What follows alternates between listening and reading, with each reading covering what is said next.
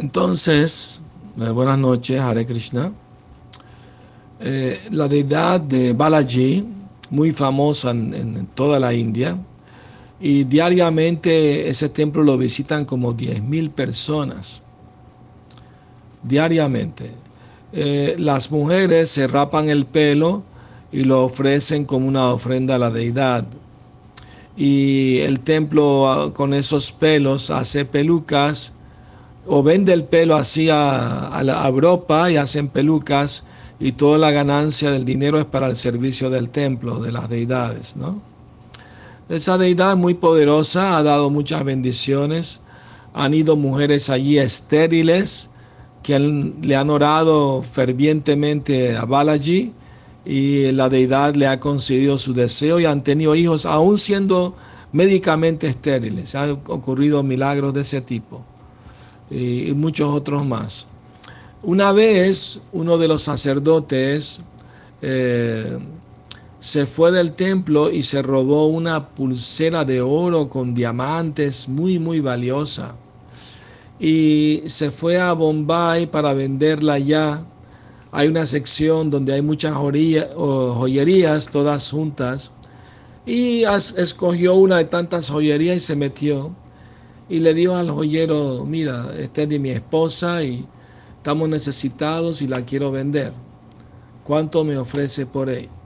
Entonces el joyero la agarró, la miró con la lupa, viendo si los diamantes eran auténticos, las piedras preciosas que tenía, el oro, el quilate, etc. Dijo, oh, esta es muy auténtica y muy valiosa. Se la quiero comprar. Le ofrezco tanto, miles de miles. Sí, me parece muy bien el precio. Muy bien, pero espérese aquí que tengo que ir al banco a sacar el dinero. Eh, y al ratito regreso. Sí, aquí lo espero. Entonces el hombre al rato regresó con la policía. Le dijo, apresen a este hombre, es un ladrón. Pero ¿cómo? ¿Cómo ladrón ese de mi esposa? No, no, no. Yo hice esa pulsera y se la regalé a la deidad de Balaji. Reconozco mi propia obra usted se robó esa pulsera y así se lo llevaron preso. Entre tantas joyerías escogió la que tenía que ir. Y así hay muchas historias. Hay una historia de una familia que fue a ese templo y una señora cargaba su, su niño en los brazos y cuando fue a poner la donación, porque es alto, es una cosa alta, hay que estirarse para meter la mano y tirar el, el dinero, el regalo que uno le quiera a la, a la deidad ahí, ¿no? Y el niñito se le resbaló entre los brazos y cayó adentro. Y entonces ya estaba buscando a su niño y no se lo quieren entregar. Le dijeron, usted donó su hijo al servicio de Krishna, de Balaji. Ya se va a quedar aquí a servir al Señor. Lo sentimos mucho. Lo pueden venir a visitar cuantas veces quieran. Pero ese niñito ya es propiedad de Krishna aquí. De aquí no se va. Imagínate cómo estaría la familia. Pero fíjense cómo es el destino. Esa familia se fue dejando al niño allí y en el camino tuvieron un accidente automovilístico y todos se murieron, menos el niñito que se salvó porque fue donado a Krishna, Balaji. Y así hay muchas historias maravillosas, incontables. ¿Saben la razón eh, por la que donan el pelo? Hay una razón confidencial que poca gente lo sabe. Y es el mismo Srinivas le dijo a Lakshmi cuando le preguntó que era una persona tan bella, aún así tienes una cicatriz en la cabeza del golpe del vaquero que tú te pusiste a proteger la vaca y, y hay una parte donde no te crece el pelo.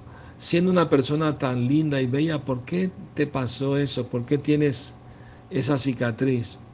Y Srinivas le dijo, mi querida Lakshmi, es para que mis devotos vengan y al donar su pelo, con un poquito de ese pelo que me donan, yo me cubro la cicatriz que tengo. Fíjense el amor que hay entre Krishna y sus devotos, ¿no? la dulzura de la relación amorosa es tan linda, ¿no? Yo tuve la fortuna de visitar ese templo la primera vez en 1982 hice una fila de muchas horas y nos dejaron ver la deidad solamente por unos pocos segundos, porque hay una fila más de 10.000 personas diariamente. Pero en 1993 tuve la fortuna de volver a visitarlo con la compañía de su santidad Shila Jayapataka Swami y con, como con cinco hermanos espirituales y muchos devotos, como 50 devotos. Entonces, cuando llegamos a ese templo, llegamos a, a la montaña arriba tarde, era como medianoche. Y teníamos rentada una casa y nos quedamos allí. Y un devoto me tocó la puerta a las tres y media, aunque nos fuimos a dormir a las doce, y me dijo, eh, Shira Yapataka Swami dice que si quieres ir al mongolarte tienes que alistarte en 15 minutos. Yo rápido me alisté y todo y salimos en el van volando al templo. Llegamos justo cuando estaban despertando con mantras el Purusha Shukta, las deidades, y había como más de 300 personas esperando eh, ver la primera ceremonia del día. Y yo estaba muy ansioso en la fila pensando, oh Krishna, oh Balaji, qué afortunado soy que después de 11 años voy a poder tener tu darshan, voy a tener tu mirada compasiva, misericordiosa. Y así estaba muy ansioso, muy feliz de, que iba a ver la deidad de nuevo. Vi, vi mujeres con bebé en los brazos haciendo fila a las, a las cuarto, cuatro menos cuatro de la mañana para entrar a ver la deidad. Fue algo muy lindo. O sea, a las cuatro y media fue la ceremonia y, y nos regalaron unos remanentes de las deidades más apresadas, muy bonito. Nos trataron muy bien. Cuando regresamos a la casa, nos metimos, nos fuimos a descansar porque no habíamos dormido prácticamente pocas horas. Y entonces eh, en el sueño se me apareció la deidad de Balaji y me habló. Me dijo, estoy complacido contigo, puedes pedirme la bendición que tú quieras. Le dije, mi querido Señor, ¿qué más bendición puedo pedir de que estás presente delante de mí? Dándome tu compasiva mirada y misericordia. No requiero de nada más, estoy satisfecho totalmente con tu presencia.